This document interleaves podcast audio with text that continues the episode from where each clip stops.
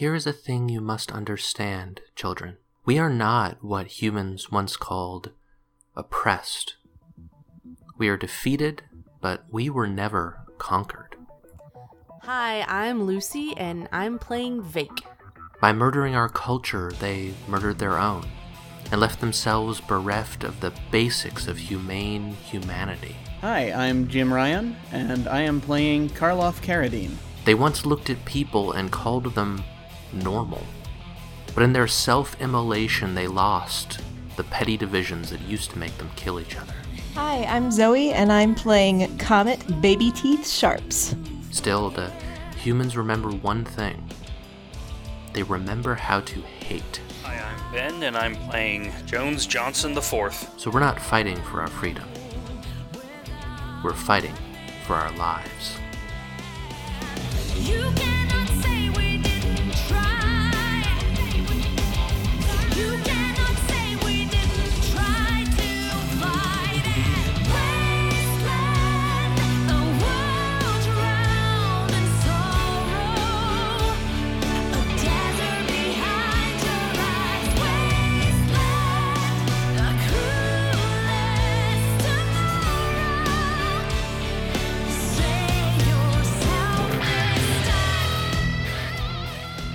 And welcome again to Tabletop Garden, an actual play podcast where we collaborate on short, self contained stories about interesting characters and we do it with an agenda.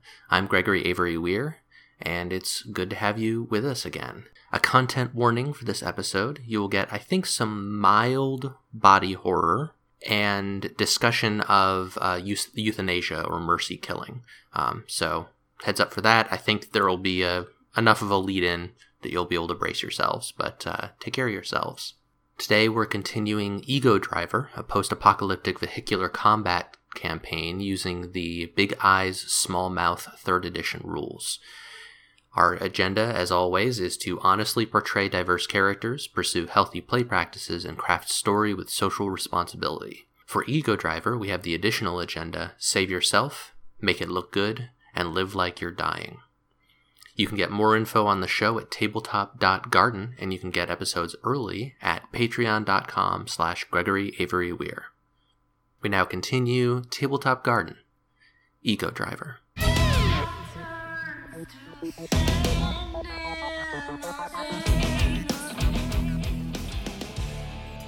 This enormous industrial vehicle larger than Jones's digging rig with this huge broad spinning blade at the front of it launches out straight towards you and your entire group. It's it's as wide as the road itself Okay. and is currently heading currently playing chicken with you, heading on a collision course with the front of your vehicle.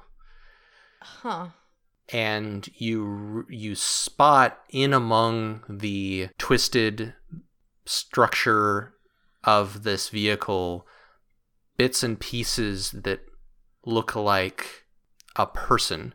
Bits of of that red leather from that figure's coat. There's maybe even a face somewhere deep inside although it might be a you might just be imagining that as part of the twisted metal but it almost looks as if somehow the person you encountered has merged with this vehicle to to form whatever monstrosity it's become Huh. Jones, you see up ahead this this flashing of light and uh, see past Vake this vehicle burst out of out of the barn and start heading toward you all. What do you do? Yeah, probably more cinematically, Jones had just turned around to deal with the flailing Ah, hands right. coming at him, and then the light pulls him back forward, and it's just one of those looking over the shoulder, looking forward, looking over the shoulder. Fuck. So, um, the roll I did was to determine how strapped in he was on his seatbelt, because he actually has a five-point harness system, and uh, he is he's in there. So here's what I'm thinking, and uh, tell me if you think the mechanics can support this. If not, I'm fine with just pulling a pistol and shooting, but this feels more cinematic. Jones is in a a harness in a seatbelt, and the creature behind him is not, and probably is not used to when gravity has a different effect on a vehicle.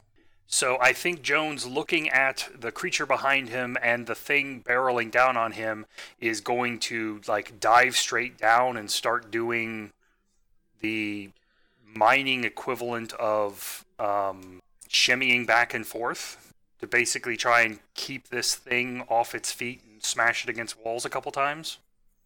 Okay. I don't I don't know if that's me trying to use the vehicle's unarmed attack on its inside or if that's hmm. just making a drive check to keep this thing incapacitated. I'm not sure exactly which of those would make more sense. The probably some drive check in allowing me to use the vehicle makes sense to me. Yeah, let's let's do the let's make this a make, let's make the attack roll a drive check, but this will be using your your unarmed damage, I think. Okay.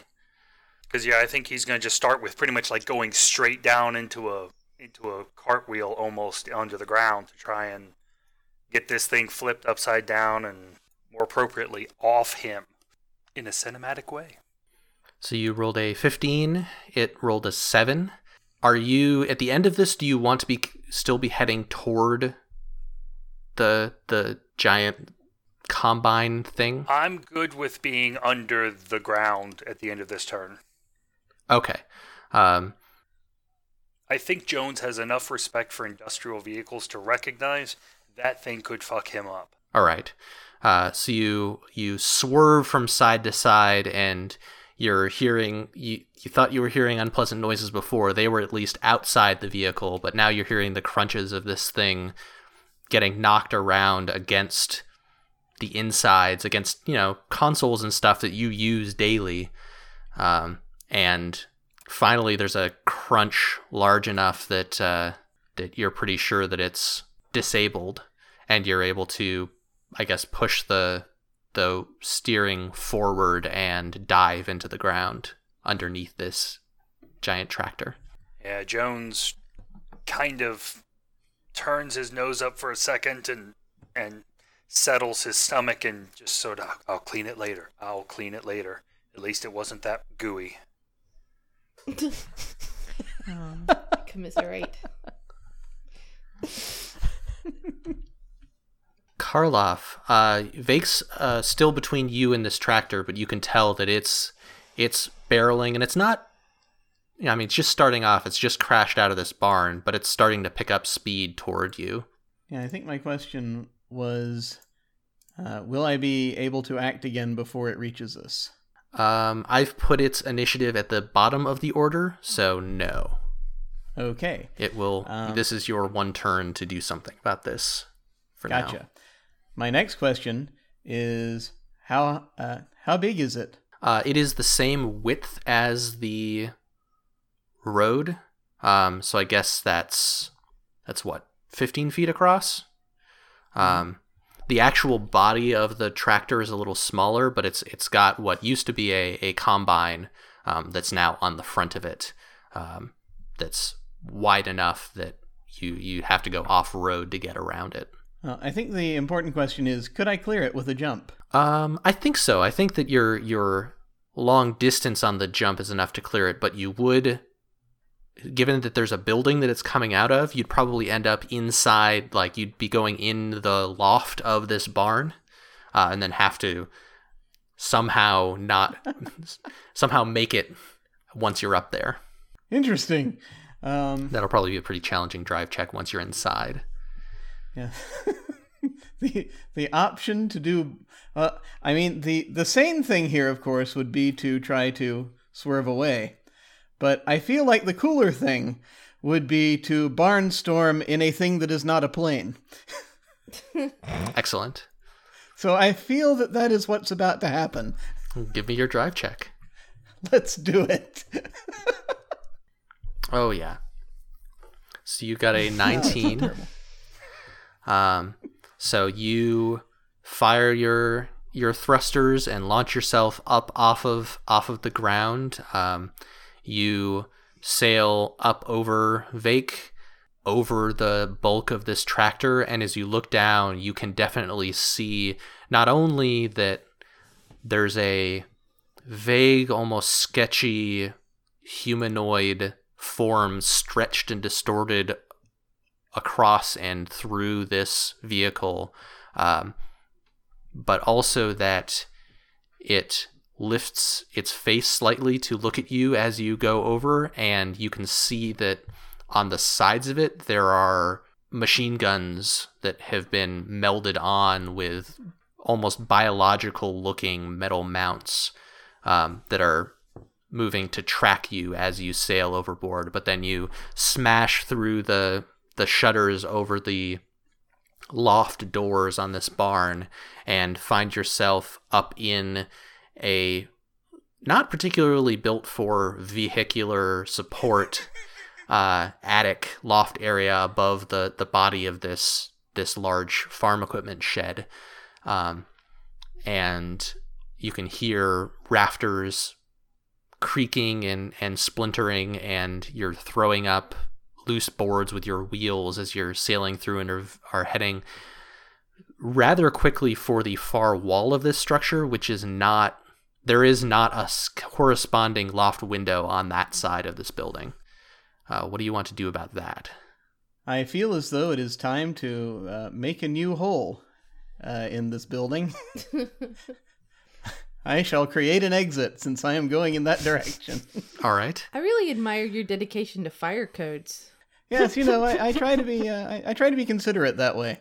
you must have a safe exit even on the second floor uh, what right. weapon are you using to punch a hole I think the one that makes the most sense is the electro ram. Um, I- although, I mean, I could try to. Do I have time to take it out with the the other side with a cannon? Because if I could, if Uh, I've got time to. Yeah, I'd probably cannon, I'll I'd do probably go the sonic cannon because since the electro ram is stunning, I feel like it wouldn't it might not do Yeah, enough damage to A stunned punch through a barn probably does not hurt any less when you ram into its side. So yes, let us attempt to use the sonic cannon upon it and see what Oh happens. boy.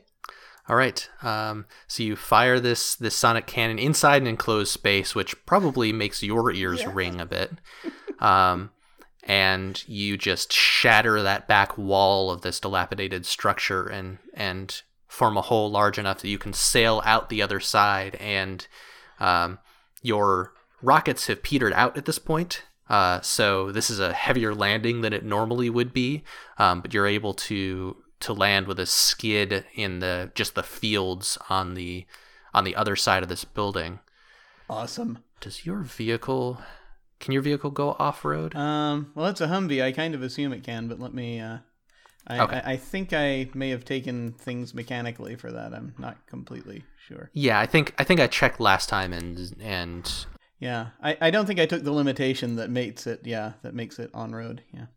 Comet's car is the only one that can that is restricted to roads only My car is not restricted to roads only. Oh, okay, then maybe no one is. All right, so you are safely on the other side of this of this building for now, but that was that took up your your turn. Uh, Vake, you are heading on a collision course with this spinning blades on the front of this giant tractor. So when you say spinning blades, uh are they all around? I mean, where are they located on the vehicle exactly? On the front of this vehicle, there's this long, long helical combine that would be used for like harvesting Mhm. um, crops. So it's this horizontal, Right. long, wide helical blade that's that's spinning fast so it's really just going to be on one side of it, on the front side of it. Yeah. The front side of it. Yeah. I I will just let you tell me what kind of check this will require.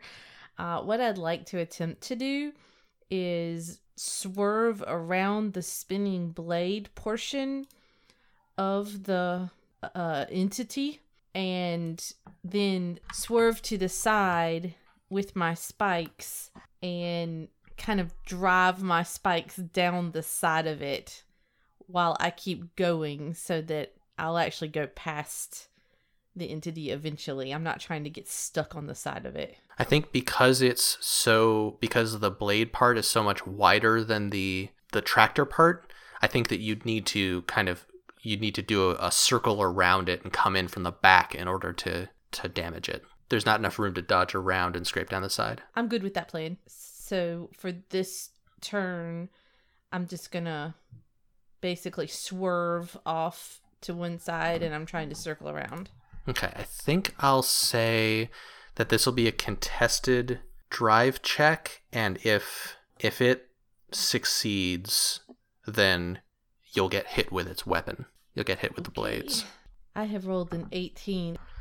So you rolled an 18, uh, it rolled a 16, and you've both got specializations in your respective things. So you turn to the side, drive off of the road. You're smashing up some some ancient farm fence work, and you just barely squeeze past the side of that huge harvester blade. And uh, hmm, yeah, since it's since it's still picking up speed, you can get along behind it if you want to. Um, and are you trying to use your spikes to smash into it? That was my plan. Okay. Uh, so give me an attack for that. Not great. So you rolled a 10. So uh, apparently rolled a. this is par for the course for me today. Sometimes the dice are not kind. Also, their defense is very high. They got a 20. Uh, so you pull a handbrake turn, throwing up a bunch of soil from the farmyard and uh, pull forward, but they manage to stay ahead of you, uh, so you're not able to make contact with those spikes. I would also uh, like to power down my force field for this turn. Okay, so that'll let you recharge your force field while it's down. Yeah, it lets me if I do that. So I don't have it at all for this turn, but I can turn it back on next turn and be back to 20. All right. Are you inside your tank at this point? Or are you still riding on top? Yeah, I'll just crawl back inside for now. Okay. Uh, I'd also like to note that I think it's great that the entity has a specialization in the self, and we should all be so lucky. Yes, its driving specialization is indeed self. Wow. How can I get that? I love it. I know that's Yeah. deep, right? I'm working on that yeah, for I need my that own in real self, life. right? Maybe they really know what they're talking about. And your force field will regain one level each turn it's down.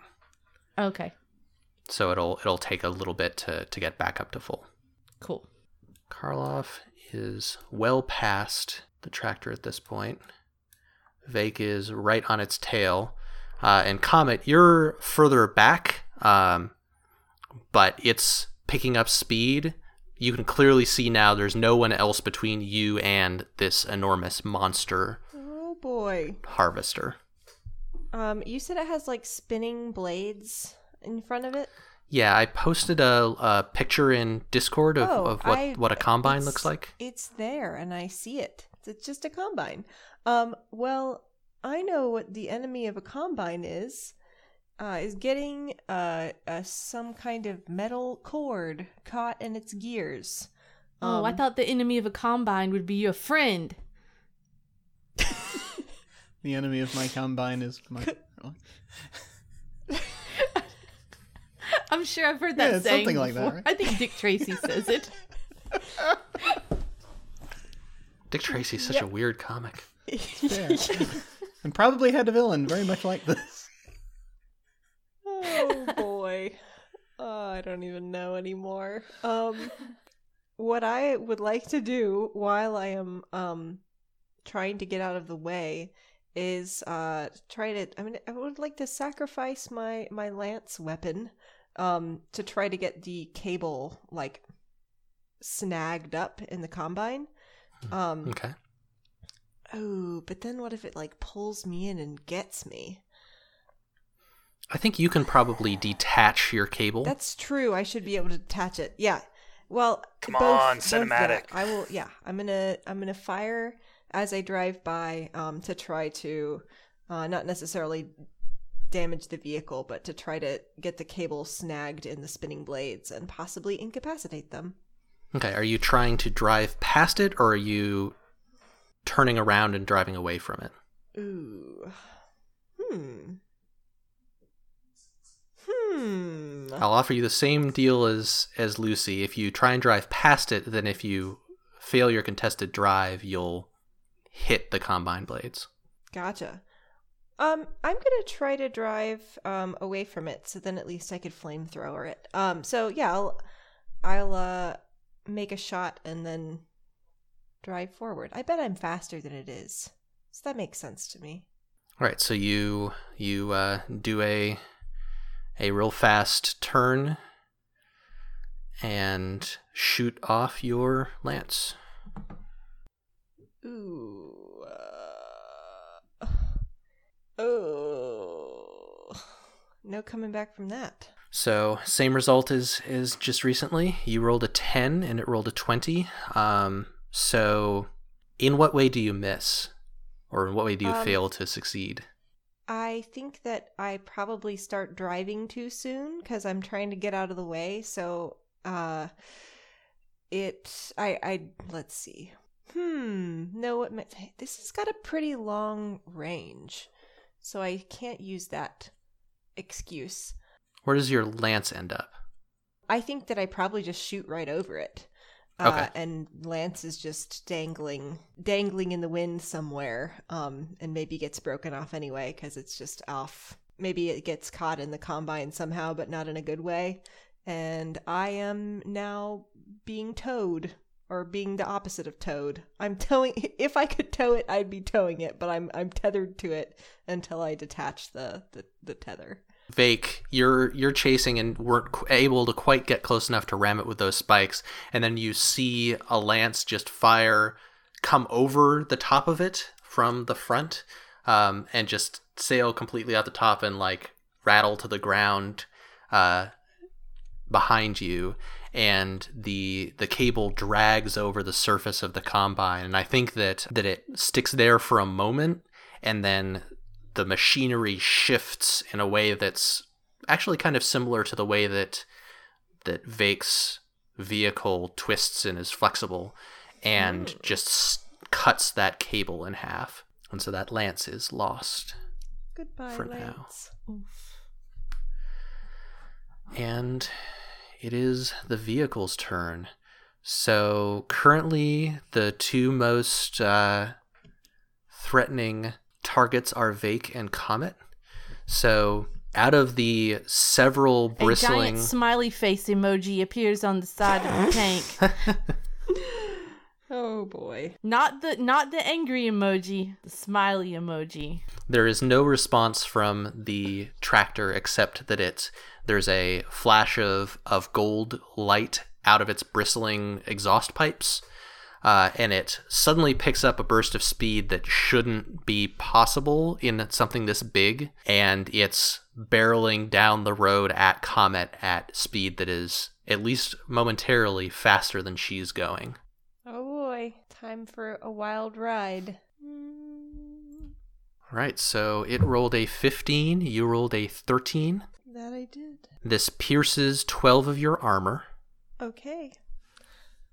And I have hella armor. Is is so is it possible for I don't know how this game actually happens, but is it possible for us to roll in front of Comet before the and take that damage instead? Not not with where you are, I don't think. You're all behind it at this point except for Jones being underground. it's all good Vake and and Lucy and Jolissa. Jolissa, Um, all of us. all Yeah. of all of you. Uh, I only take the piercing damage as I am very unreasonably heavily armored, which is great. All right, so what's what is your armor currently? It is 60. Okay, so a lot of armor. so it pierces through 12 of that, reducing your armor to your armor is effectively 48 against this attack. So you take 9 damage. Just a scratch. So yeah, it it speeds up, and uh, those you're able to stay just barely ahead of it, and those blades are scraping and chewing away at the back panel of your of your vehicle, leaving My- big scars on it, and probably tearing up some of your exhaust system. My poor bumper. And oh, and I need to remember that it's because it's got spreading on it. There's a minus one to defend against it. And then at the same time as it is scraping against Comet's vehicle, uh, a machine gun that's mounted on on the side of it in that those weird almost organic mounts uh, turns around to point at Vake and opens fire. Woo! Does Vake make that sound? No. I didn't think so. Always one shy. It rolled a 14, you rolled a 13. Uh, so the shots hit solidly, but I think they I think with that damage they just bounce off of your armor cuz it's only doing Oh. 22 damage. Yes. I have 30 armor. And that means that it is Jones' turn. Uh, you are underground, uh, and you're hearing all sorts of very strange sounds. Um, but now that things have settled out a bit, you're able to place Karloff back on the other side of that barn, Vake just behind the tractor, and Comet just ahead of it. And I'm presuming any leftover human bits are more or less obliterated by a combine tractor. Or are we past the wall of of corpses? Your the corpses are still kind of most of the zombies were are now kind of behind you, although the direction that the tractor is going, you're kind of heading back into that. But you'd you'd guess that that they're probably not much of a risk compared to this thing. Okay. So let's see. Where we have the position Vake is basically in line with the rear of this thing. Yeah, they were trying to to ram it with some spikes. They're a little further back now. Actually, the tractor moved forward, pulled ahead. Well, but I mean, fundamentally, I probably can't come at it from the rear if there is a person in that line of fire. You could probably come up beside Vake because this thing is the tractor itself is is larger than your vehicle, and then it's got that big blade on the front of it. Okay. I don't know. That doesn't seem cinematic enough. So I'm think I'm gonna try and take uh, a page out of Karloff's book and and see if I can jump the Vake. Okay, Um, tell me more. uh, coming out of the ground at a sufficient velocity to achieve temporary airborne status and um, impale, smash into the combine Hmm. Okay. its rear quarter. I think this is probably what's a hard roll again. So I'd I'd say this is probably gonna be a. You don't have jumping or anything, right? Nope. Um. So this is a. f- We'll say it's a 15 drive check, and if you fail, you'll crash into Vake. Whoa, hey. I'm good with that. Are you? yeah, bring it. I've I've got divine favor, so I, in case necessary. I probably have higher armor than you. Alright, so you you got a 16. Your target was a 15. So, Vake, you're you're driving along, um, having bullets thrown at you, trying to to impact this, and then suddenly you hear a rumble behind you, and up above you, Jones's vehicle emerges or has emerged from the ground and is coming over you and Carlos' vehicle sails over other vehicles. Jones's vehicle is, is a little more like a beaching whale. Um, it's it clears you with just about a, a, a foot of of space and lands with a thud on the road ahead of you with its uh, treads spinning violently. Uh, and give me an attack roll to see if in the process you hit that tractor. The tank's actually gonna dip down very untank like manner as you sail over. So the tank ducks. We ducks. appreciate its ability to duck. She breaches. Yeesh. So you attacked with a 17 and it got a 23. Damn. Um, so you uh, let's see, it's it's been attacked twice so far, so that's at a minus three. Um, still not enough. So that burst of speed that it had is maintained just enough that when you land, you're not quite able like you the tip of your drill just just barely skitters off of the back bumper of it and and uh, drills a little hole, but uh, you're not able to to maintain that speed. And you're now like right in front of Vake, almost bumper to bumper with them. Yeah, I'm probably gonna kick just to just you know list lazily to the left a little bit, so that um, Vake has a shot to try and ram again Okay. if they would like. Karloff, uh, you're just in the middle of a field All right. back behind a barn. this is nice. You're hearing uh you're hearing rumbles and gunfire from where you left. So I'm gonna, of course, make a turn, um, and as I proceed back around the uh, the outside of the barn, um, I am what I'm presuming these fields are bare. Um, so or or are Yeah. there like cool uh like uh, husks of uh, undead wheat for us to drive through? Um there's there's definitely like some some corn that you know it used to be corn long ago and dried out or remnants of of uh, crops that people have tried to grow since um, there's nothing currently alive in there but there's there's you can be plowing through some dried Good. uh, Excellent, crops that too will provide a little bit of cover, visually at least. Um, so I shall uh, plow through the, uh, the the the these the field of dead corn um, as I am uh, uh, coming back around, and uh, once again I'm going to aim the cannon at the back of the uh, uh, Thresher O Death and attempt to hit it. I'm just sort of thinking to myself, or saying to sort of my, to myself, "No, well, at least it's a single target now." I should probably roll something to indicate that that is what I am doing.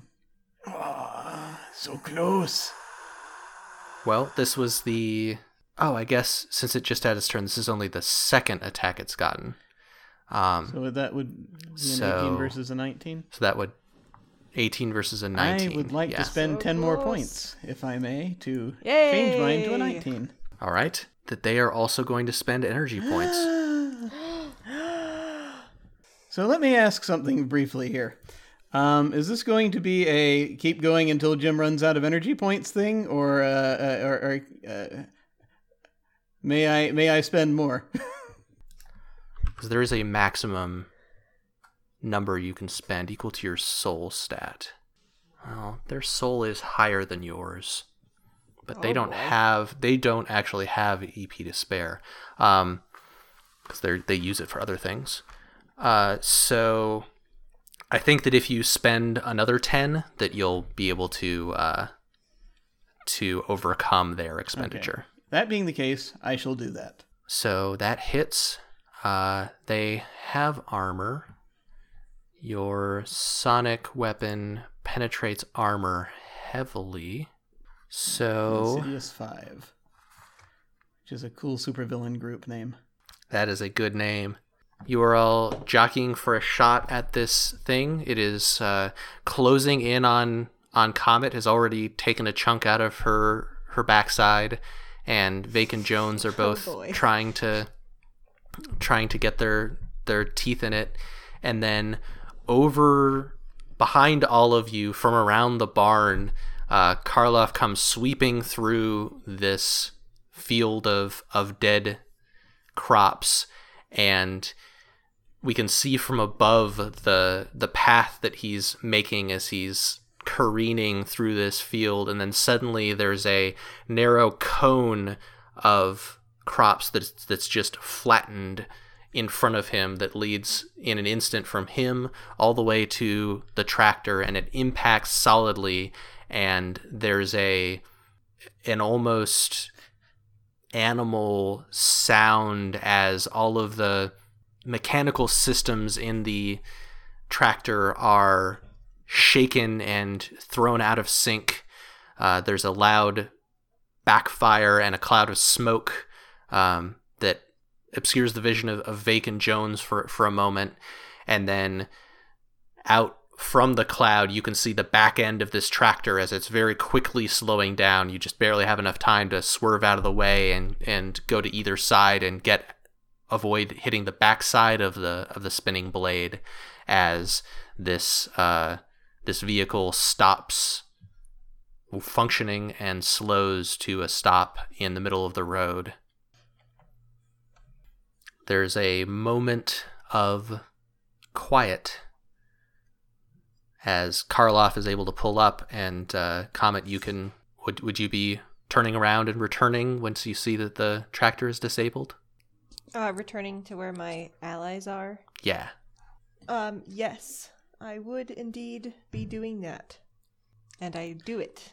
Comet returns to where her allies are All right. in character.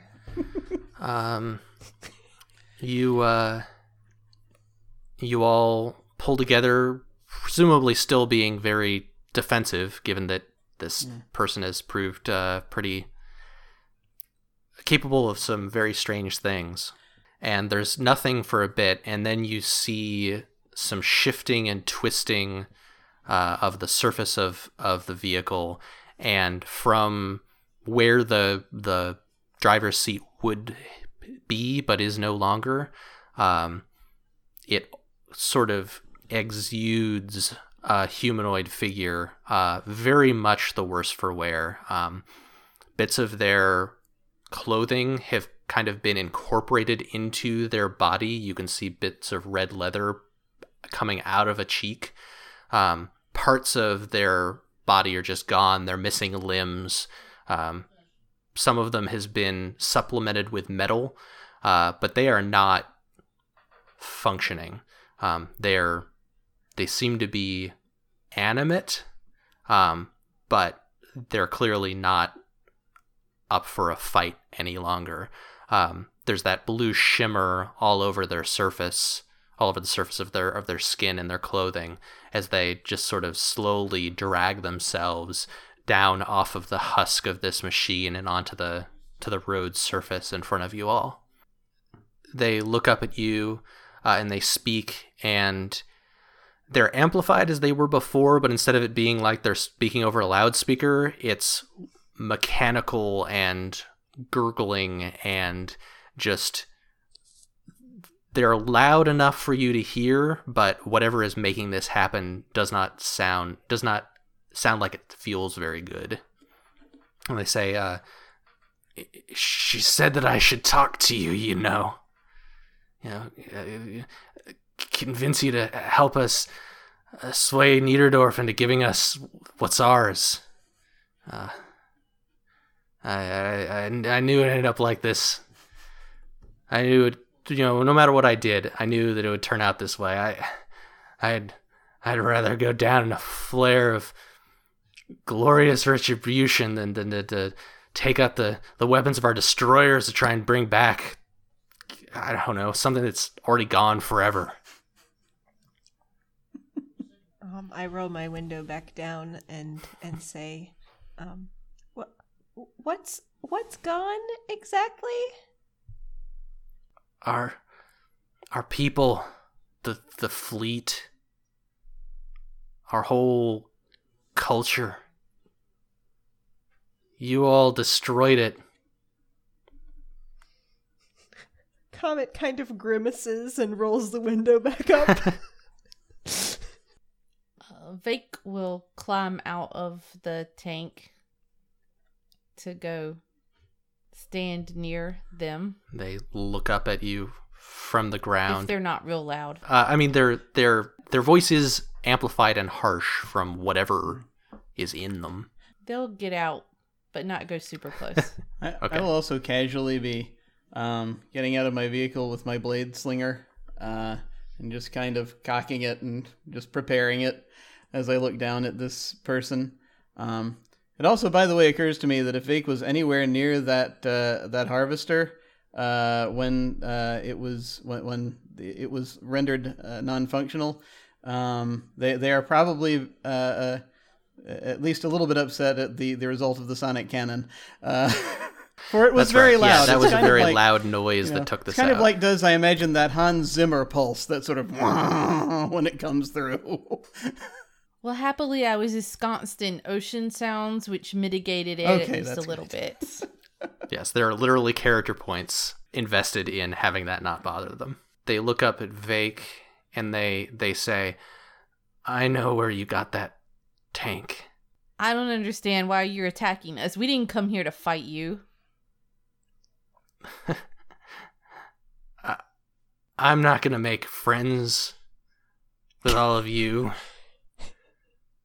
They like gesture toward Jones's vehicle and kind of shout out at because Jones is still in there, right? Jones is Jones is still in the vehicle. Um, I was trying to decide if he's like unrolled his window and is starting to toss pieces of of bone and uh, gristle and whatnot out of his vehicle one section at a time. I think I think that's what he's doing. Is he's just kind of trying to clean out the insides for a moment. Okay. Then uh, the when you kind of lean out with another chunk of bone, uh, this this person calls out and says, "I recognize that that machine of yours, that digging machine. I know where it's from. You're fucking Well- full of information. Yeah, I Like, yeah, this comet's gonna open up the door and then be like, "Oh, where's my car from?" He I mean, this thing's from the the the the alien ships. I mean, they I know that. they laugh at, at all of y'all, but uh, it it your kind of do a wry laugh at, at your jokes about the vehicles, but uh, says no no I mean I mean I know where it's last from. You know she's the one who led the attack on your mine. She said we had to hit Niederdorf where it hurt to get him to take us seriously. Are you taking us seriously I- now, huh, Miner? well, yeah. Do you do you really need me to take you more seriously? Yeah, I told her it was a mistake. Because uh, uh, you guys killed a handful of folks that I knew, and you didn't think you could do that and just get away with it, did you? I told him we should just live our lives, make it how we could. But uh, they wanted what was right. I don't see how uh, any one person has the right to take what other people are working for. Yeah. If you have some some magic energy over here, well, that's something you can trade. But but that don't give you the right to take. There's no such thing as the right. People take. People are taking. They took from you. You know what? H- Here. And with the one arm that still seems to be functioning, uh, they they reach and like peel some of that jacket away from their skin and fish out uh, a necklace that they have to yank to pull free from themselves and toss it in front of them in the dirt and there's a there's a white disc that's real simple pendant with a symbol on it that's dangling from the end of the chain. And they say i haven't used this in years. You take it back to that killer with the beard and tell him that that this is this is the key to the answers he wants. Or uh, if you want to do what's right right now, you can step on board that ship and kind of gestures with their head back toward the the ruin. You're talking about a lot of things that don't make any sense. What do you think is right? I don't think there is a right.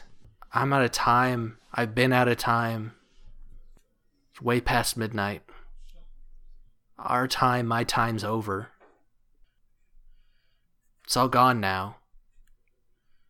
I don't care anymore. I think Jones is gonna just get out of the vehicle, having more or less cleaned it out, and walk over and probably he has his pistol probably in his hand because he still doesn't quite trust this fella. But he's gonna go down and and take the the necklace thing Mhm. and kind of look at it and see if it looks like anything that means anything. Roll Arcana.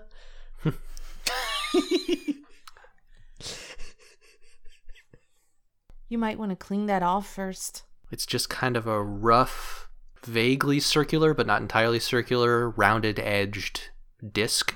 Uh, it's got a hole in it for the for the chain, and it's got a symbol written on it, like engraved into it, inset. Um, just the same material, same color, uh, and it's you don't recognize the symbol. It's that same language, that same uh, symbolary as uh, was on the um, Smooth Criminals vehicle. I'm going to point uh, my blade slinger at this individual, and I'm going to to ask: Has that thing got anything to do with how your friend was able to open portals and throw killer coins. Uh, they uh, they snort and laugh and they say, "Her, uh, sure, sort of. I don't need her if I've got that." And I'm just sort of glance around at the others, quietly, just sort of seeing, see checking to see their uh, the, their expressions and uh, attempting to intuit their opinions on whether or not I should de- decapitate this individual. I think Jones, when you meet his eyes, he is going to give you a subtle nod of yes. Uh, there is no possible way you could read Vake's facial expressions. I um I have my sunglasses on and uh it's nighttime, right? We're still in is Yeah. it still nighttime? Perfect. Uh and I and I shrug if if he looks at me. So, so I kind of shrug as well. I mean, this wasn't uh, someone on the bounty, so I don't know if they're worth anything. Uh, so, so I don't really, and they haven't ticked me off too terribly, so I don't uh, feel one way or the other in particular about killing them. And I just sort of look down uh, and say, "So, with that help, you've earned it fast if you want it." Hmm. You know what? No. I kind of wonder if I'll ever see the sun again. You know, if I last that long, just let me be. I think Jones is going to be like, it probably is going to hurt a hell of a lot. You ain't right no more. Yeah, well, I gave that speech. I guess I'll get to learn the truth about it, huh? Whether your name for it is right or not. Jones kind of gives a half shrug and a half nod and gives one of those looks you give to someone who's probably not going to make it, but you're willing to let him try. And turns around and starts walking back to his vehicle.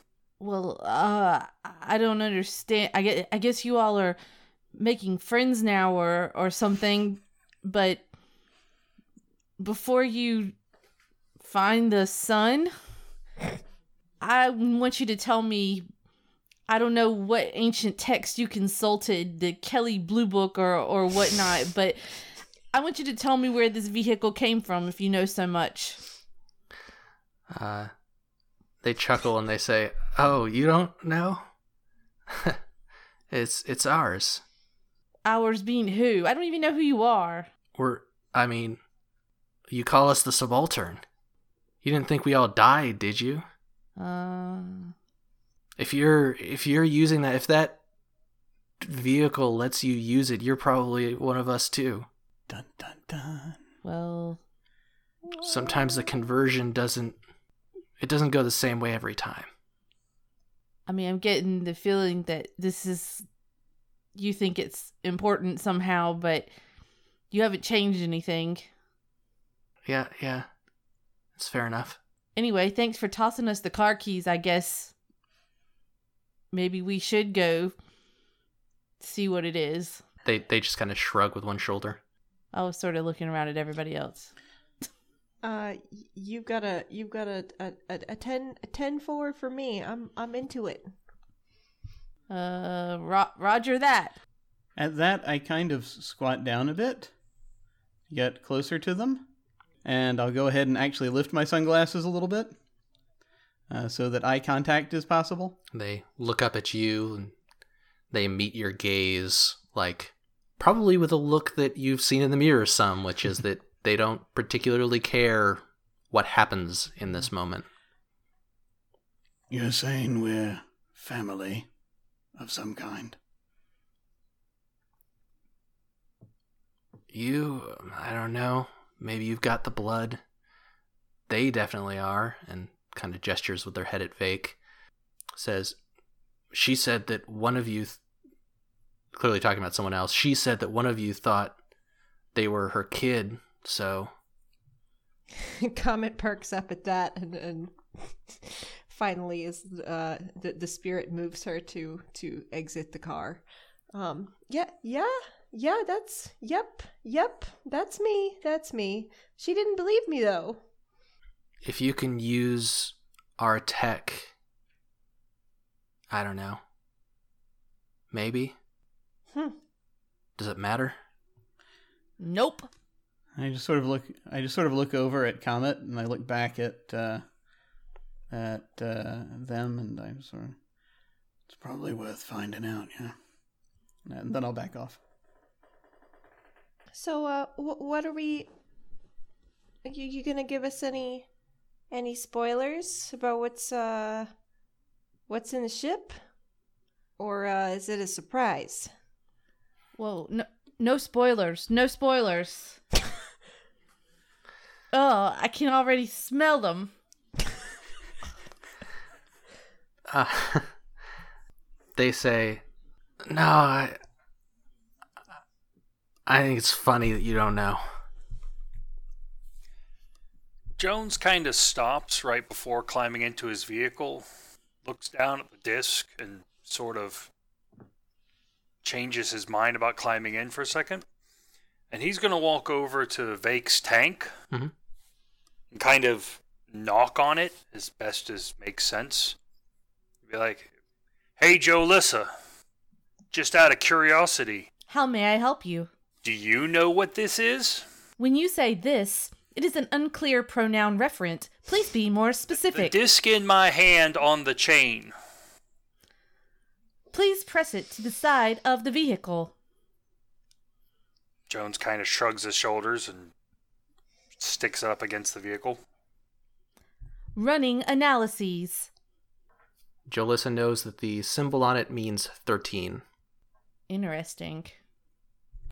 The symbol translates to 13. Well, that doesn't. Oh, this Other than that, it's it's a it's a it's giving off a like a it's an encryption key. It's giving off a signal. It's like an it's a key. It's an identifier. weren't there uh weren't there twelve subaltern vessels that crashed to Earth? Is that part of the lore? Yep. Comet Comet comes over and uh looks at well, I guess she doesn't look at Jolissa, but she looks at the tank and says, "Thir- 13, huh? Weren't there weren't there 12 ships? Is there is there another one?" I am afraid I do not have the information you have requested. Vake has already referred to it as a car key. Perhaps they were onto something. Well, well shit. Jones gives a very loud sigh. Oh shit, I guess he was telling the truth a little. Truth is one of those funny human ideas. Ha ha. And he'll kind of turn around. So, who wants to go for a ride and maybe uh, test drive a spaceship? You know, I never knew that I wanted to drive a spaceship, but I totally want to drive a spaceship. Honestly, I just want to see if we can find some peace and fucking quiet. Let's go. What about you, Karloff? You in? I uh, I nod. That's all you get. All right. You all pack into your vehicles and drive away, leaving this person to turn onto their back and stare up at the night sky. Um, does anyone have a topic that they? I, I've got one that we can chat about, but I'm getting near the end of my list. So if there's something that y'all want to bring up um, about the campaign specifically, or about some of the themes we're going getting into, or anything like that, um, You know, there is an interesting one that kind of bounced around a little bit, which is the fact that in you'd you'd think in an apocalyptic scenario, life would have a lot more value than it tends to. hmm You know, most apocalyptic scenarios, you've got people killing themselves all over the place. But you'd think with humanity, you know, dropped to a percent of a percent, that life would have a greater value. But it almost never does. I don't know. That is that something people have thoughts on? Hmm. That is interesting. I can't think of a particularly like a non-violent post-apocalyptic uh media. huh. Yeah, I mean, I think I don't know if that reflects how I mean, in a certain way, a lot of our values imply that like our lives have value because of our role in society. And so I think that there's a certain viewpoint from which life doesn't mean anything if you're not going to be able to continue on the way you were before. You know, maybe you're able to preserve the human race or whatever, but you know, you're not going to be able to do whatever your dream was before because that's gone now. Um, and I don't, I don't know which I feel is correct. I don't know if I do feel that like presented with the end of the world that people would would value what they have more or not. It's an interesting question because a lot of the fiction in this vein does go on the assumption that we have reverted to the way things were at times in history when life was cheap. And in a lot of Yeah, I mean, often to the extent of like using the motifs of that time, Yeah. like using Roman names for roles and so on. Yeah, exactly. And and I think sometimes even and I I can't remember a specific instance right now to cite, but it seems to me that when one sees individuals individuals in those settings that are trying to preserve life, sometimes they use that as the motivation for the villain of the piece. Uh, they're doing something that's going too far to try to get things back to, well, not necessarily the way they were, but uh, the way they think it should be. Yeah, kind of enforcing order to try and rebuild society, mm-hmm. but doing it in a way that the protagonist doesn't like. Yeah, exactly. It would be interesting to see an example of an apocalypse where they have this sort of assumed need to preserve life, where life isn't cheap. And Yeah, I'm trying Yeah. to think. I've I've I haven't read The Road, but I've looked at a summary of it, and that at least kind of has a theme of preservation of life. But I think I think even it is in the face of many other characters trying to kill people. The Handmaid's Tale is not really post apocalyptic as much as it's dystopian. I don't know how different those genres are when it comes down to it, but it's about the hmm. preservation of life. That's true. I also kind of feel like it's a false dichotomy, though, like to argue that we value life so much now. 'Cause Yeah. I'm fair. not sure that Yeah. that's right. No, no, no, that's no, you're right about that. So maybe it's in a way the way that people treat life in the post-apocalypse is just stripped of the ability to hide and disguise our disdain our our lack of value of life with with the trappings of society. I mean, I I think that it is true that historically we value life more than we used to. The, I'm thinking of a book called uh, "The Better Angels of Our Nature," um, which has basically looked at just looked at the stats and been like, "Yep, we we are less violent now than we are than we were 100, 500, 1,000 years ago." Um, but we certainly are not. The place we are now with value of life is pretty darn low still. Well, one of the one of the calculations I've heard for use about value of life has to do with certainty of life. And that's one of the reasons it suggests why um, first world countries tend to have a higher value placed on life than second and or third because there is more confidence that the parents have that their offspring will succeed. So they have less of a need to have a large number of them. But I'm, I haven't really seen much studies beyond it, as I would almost call that an anecdotal study, more like they were backfitting data.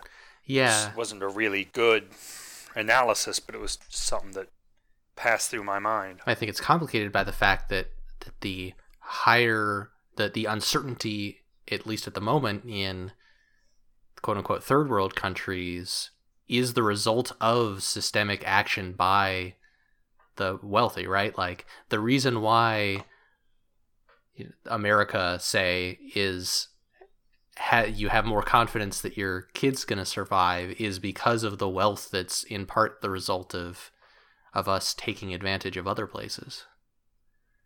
Well, and it's not across the board true here that I mean, you can live in places in the United States where your children are not, you know, like numerically, statistically likely to do well or survive, right? Um, so I don't know that that's across the board true. I guess to peek out from behind the curtain a little bit, I think one of the things that I've tried to do with Niederdorf is show a place in which people have a different perspective. Maybe a maybe they are less violent and thereby from some perspective have higher value for life, but also are taking for granted the benefits that they have over the folks out in the wasteland.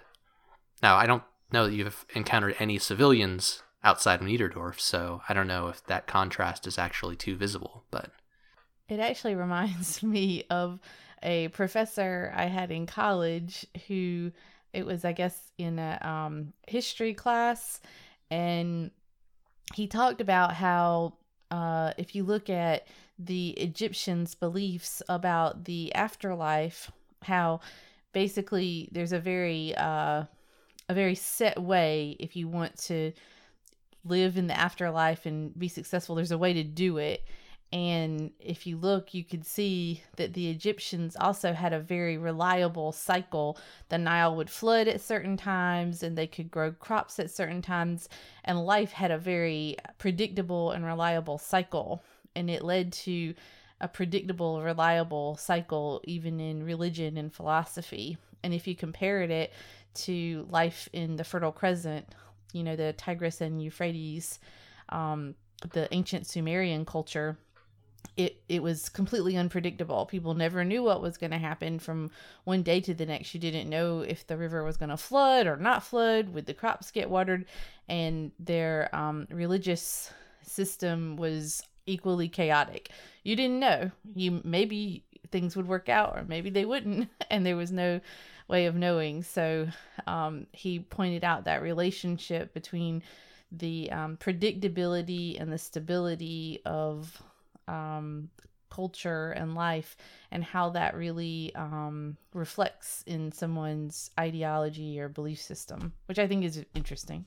I guess that kind of ties into one of our our campaign principles, which is the live like you're dying principle, where kind of the in the tone that that I assign to this campaign, we are be, not being cautious in part because of the high risk and uncertainty of the world that, that the characters are living in.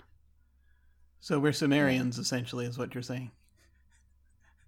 I mean, which one of us is Enkidu? No, Enkidu? Yeah. Is that Yeah, the Thank the you. Yeah. Beast Man? Yep. And And who's who's Gilgamesh? Not, Not me. Oh boy. Rock, paper, scissors for it. oh, I'll need to think on that some more. But thank you for the chat. Thank you for building this story for us and with us. Let us know how the thinking goes. I I will do so. I also have no idea how next session is going to go. Um, it might be our last one. Oh. I was about to say, are we going sufficiently off track? Uh this you are you are following one of the possible tracks I uh, anticipated. Um, I did not expect you to s- go straight from uh, smooth or straight from Billie Jean to Thriller, um, but Here we are. I I was anticipating that you might not you might never go back to Niederdorf. Yeah. There is a an interesting. Fuck Niederdorf. Yeah. Oh yeah, I mean you know that's the that's the thing is that you with that last conversation you hit on the the one thing uh, at least for my character, that uh, that that Karloff val- values more more than money, and that is someone actually having a chance to uh, find out where they're from and connect with that, and that's uh, that's a thing that's kind of important to him, and at at least one of the party has the chance to do that, so he's in it to make sure that happens. Cool. I don't know how next session. I still don't know how next session is going to go. I don't. If if there's a combat, then you might. I don't know. Boy, I'll have to think about this. I don't. I don't want it to be a tidy ending. We'll see. Sorry if we skipped over several pages. Oh no, nope, nope. I. You did not. We're good.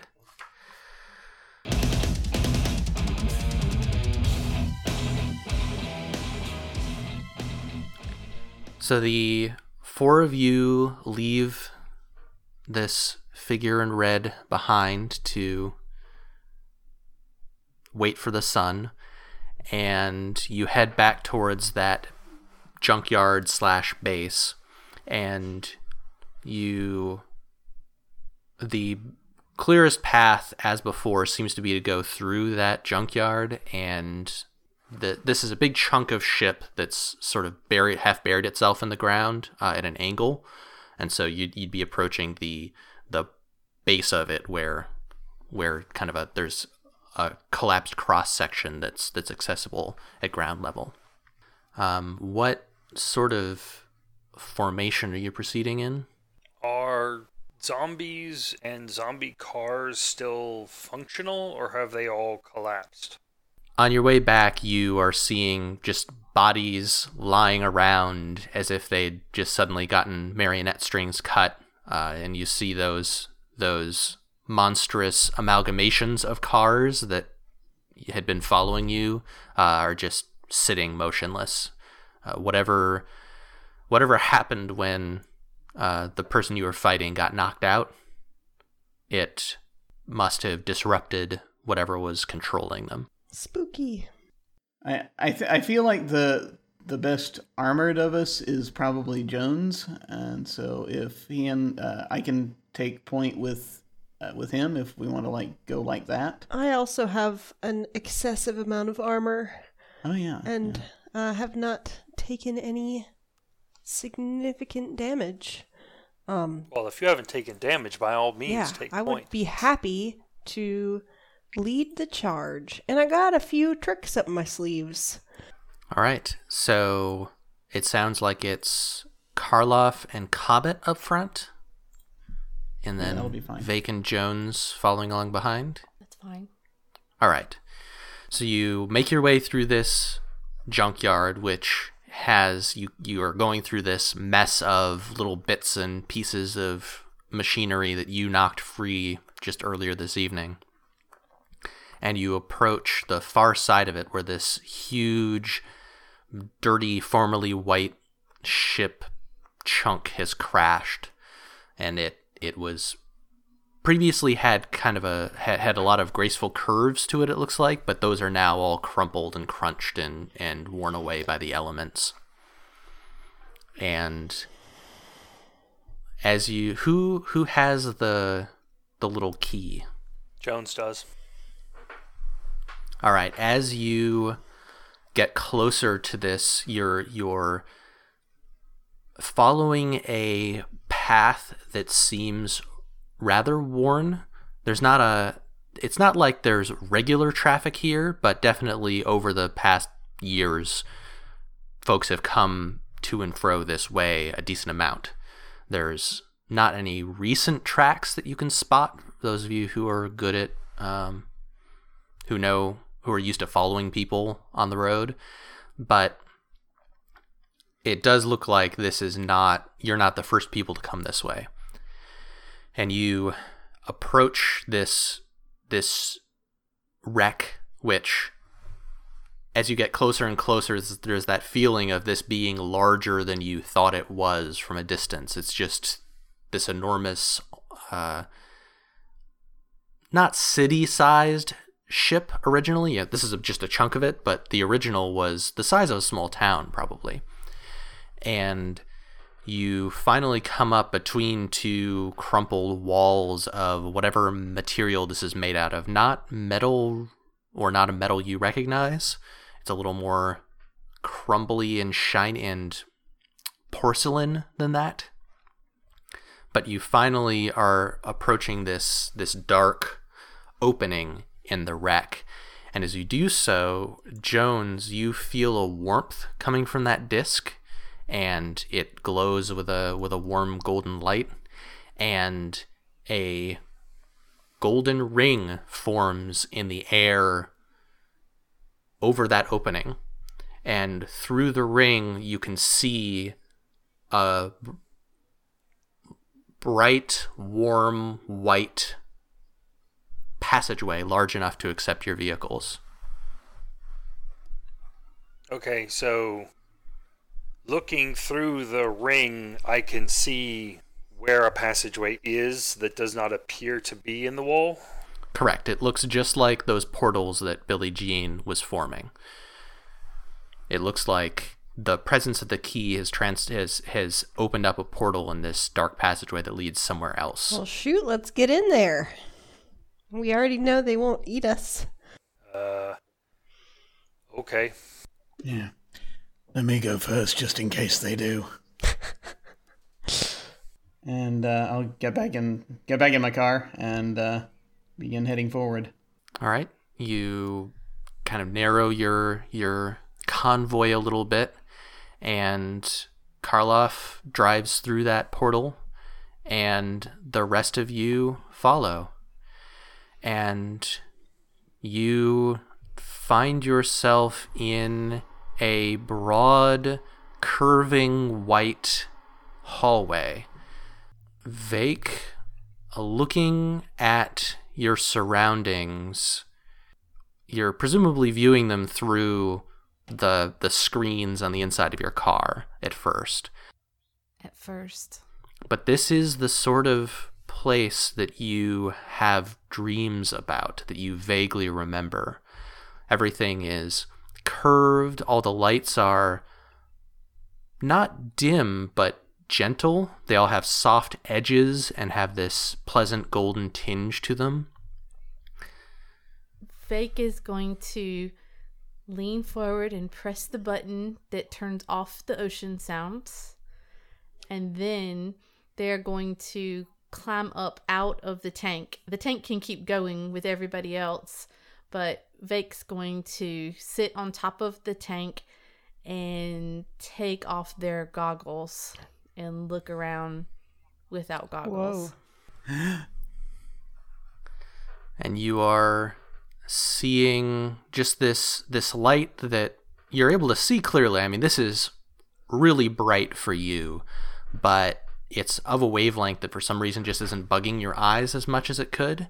And you hear a soft whooshing noise from all around you, like almost like uh, the sound of blood flowing. So nice. Like blood flowing. Uh, Jones I really hope that isn't over the, the mics. It is not. If you like, Jolissa can relay it. I'd rather if Jolissa didn't.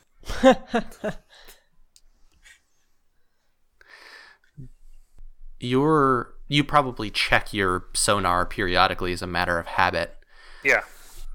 You may be somewhat distressed by what you're seeing on it.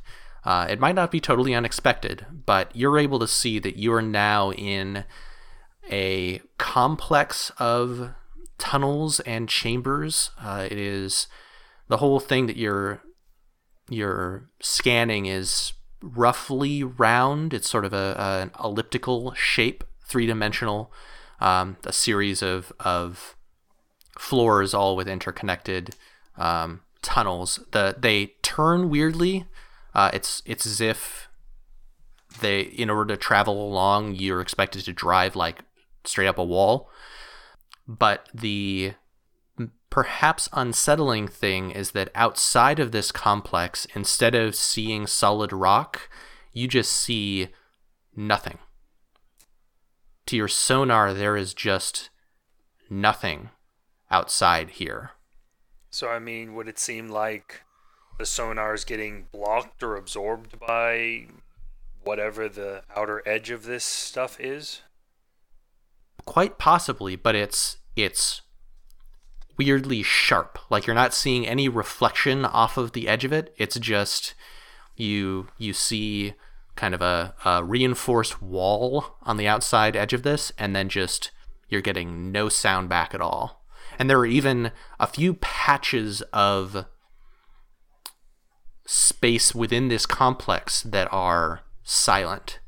And the rest of you are, are starting to see that even though this place is is very pleasant and golden and glowing, there's something wrong with it. The lights occasionally flicker, and you're seeing spots on the wall that are rough and and almost look like like you're in a cave and some limestone has flowed over it. Uh, the surface's texture is wrong. And as you proceed, presumably pretty slowly, you Are- see. Yeah? Are we leaving tracks and dirt on the floor, or when we look in the rearview mirror, proverbially speaking, is the is the floor still pristine?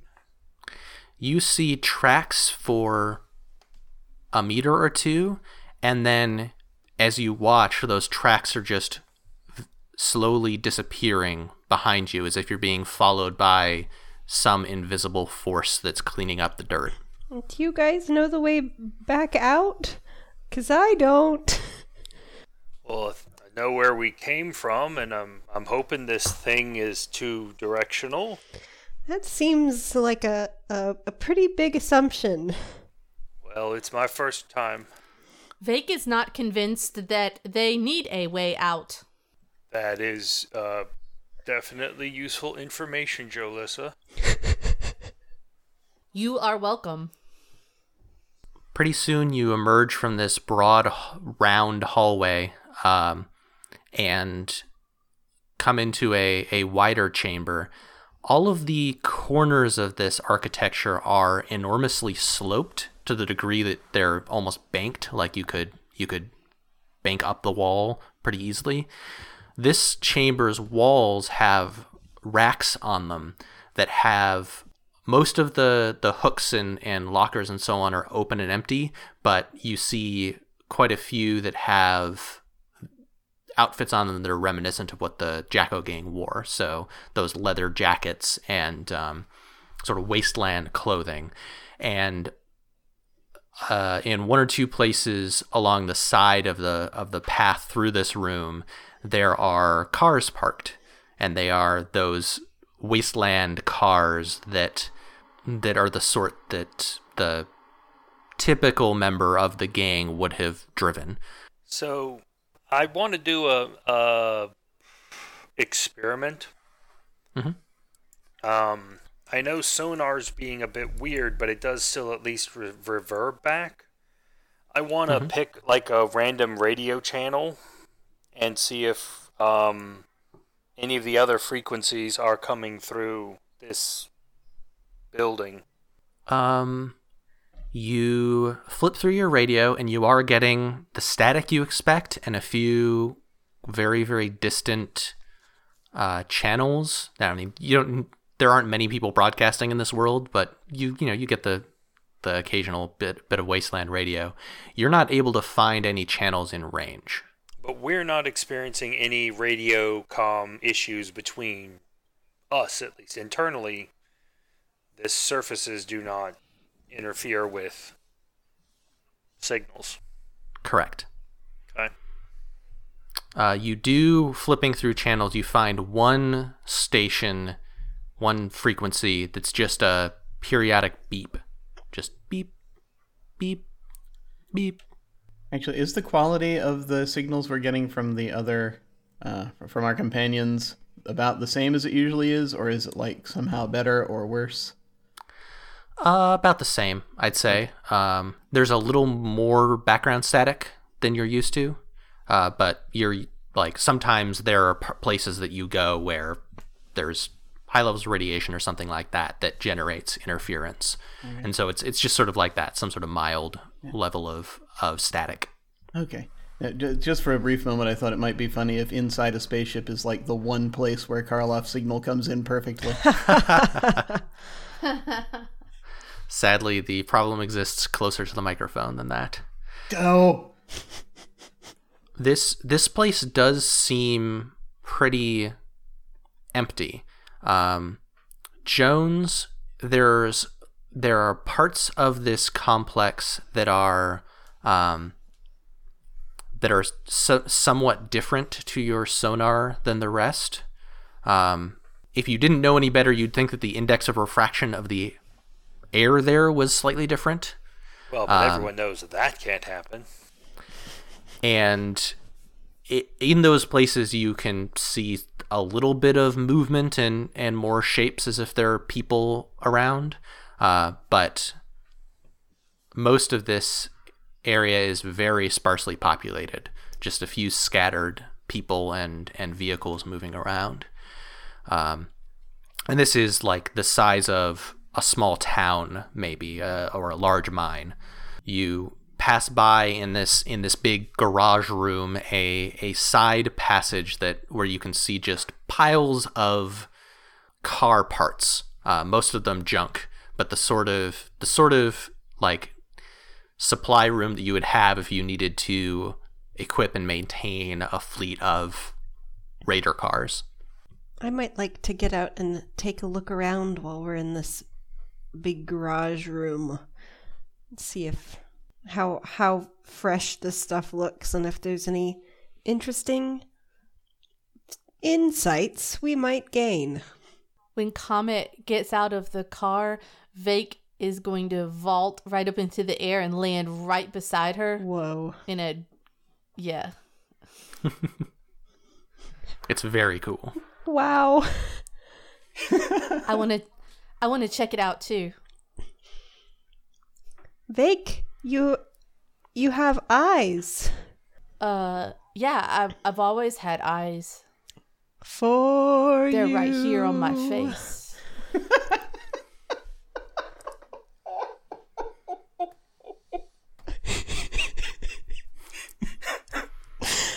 Okay. That's good. Hey hey, just a heads up, I also have hands underneath here. It, it it's it, don't don't worry. It, it was it was just a joke, Vake. I'm s- I'm sorry. Uh you're welcome.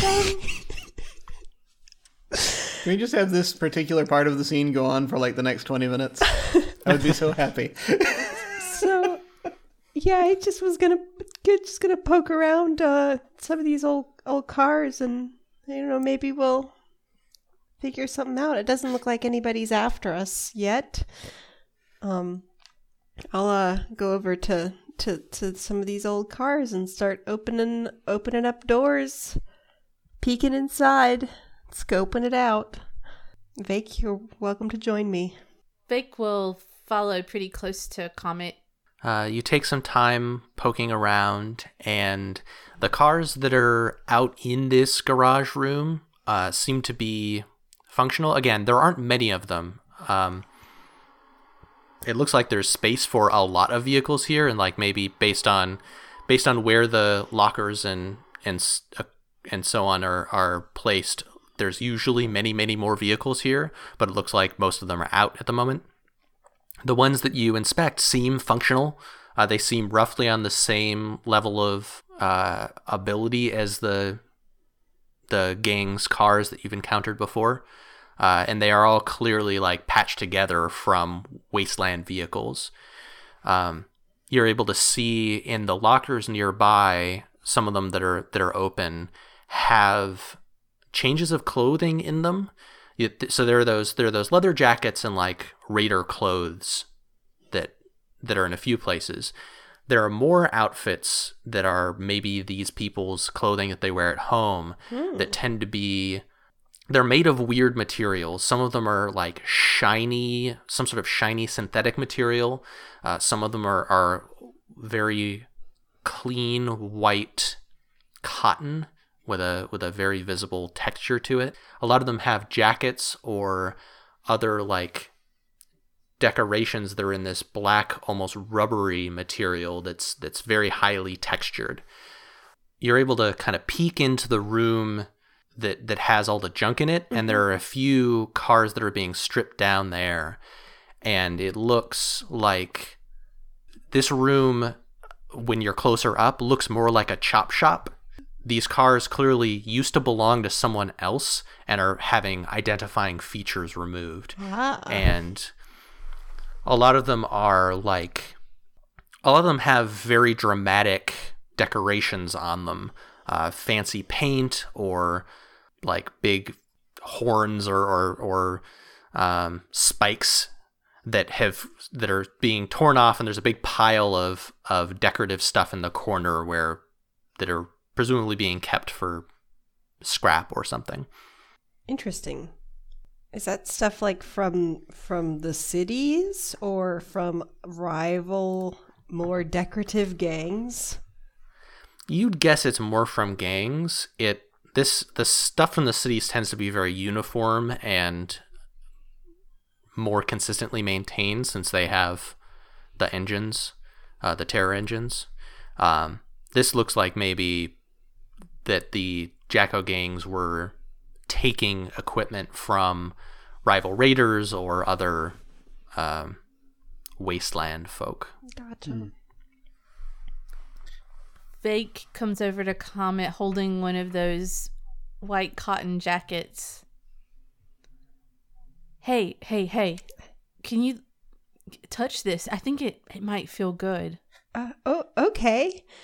I, t- I touch it. What do you think? Uh, yeah, yeah it, it. I think it feels good. Oh, yeah, I had a feeling. It's like the softest, mo- most broken in white denim. It feels real good. It feels it feels really good. Vic kind of holds it like a binky. Aw. Have uh, have the rest of us uh, been able to? I mean, sort of poking our heads out, notice some of the stuff that's around the room. Yeah, yeah, you can kind of be stopped and, and poking around a bit. Okay. Um, seeing the stuff from other gangs, I actually am going to take a look through um, and see if there are any sort of like metallic skull type emblems or things of that nature. Um, just sort of white painted bone symbols on black, that sort of thing. That's sort of uh, uh, the the kind of thing that I'm looking for. Uh, you poke around, and in the pile of discarded stuff, uh, you see a bit of silver and white poking out. And if you go over and shift some of the material, there's just like a cascade of painted skulls and death's head themed decorations that is in a pile near the bottom. So Karloff pauses and just sort of stands up and stares at it for a minute. Um, and uh, he just sort of is and crouches down. And he sort of picks one of them up. He's like, "Damned idiots!" Next time on Tabletop Garden, Ego Driver. It's uh, probably be a good idea if these two liked what they hear. Will you stop pressuring me? Look, look, I'm sorry, alright? It's gotta be shitty. I know what it's like down there. to be fair, I have zero expectations here. I'm gonna do something, and if it's bad, I'm sorry. I've only tried it once. But don't worry, it's still me. Y'all just do what you're doing. I'm I'm going home. Big Eyes, Small Mouth 3rd Edition was created by Guardians of Order. The theme music for this campaign is Wasteland by Phantom Elite, available under a Creative Commons Attribution, Non Commercial, No Derivatives license. For more Tabletop Garden and to subscribe to us, visit tabletop.garden. And to support the work I do, visit patreon.com slash Gregory Avery Weir.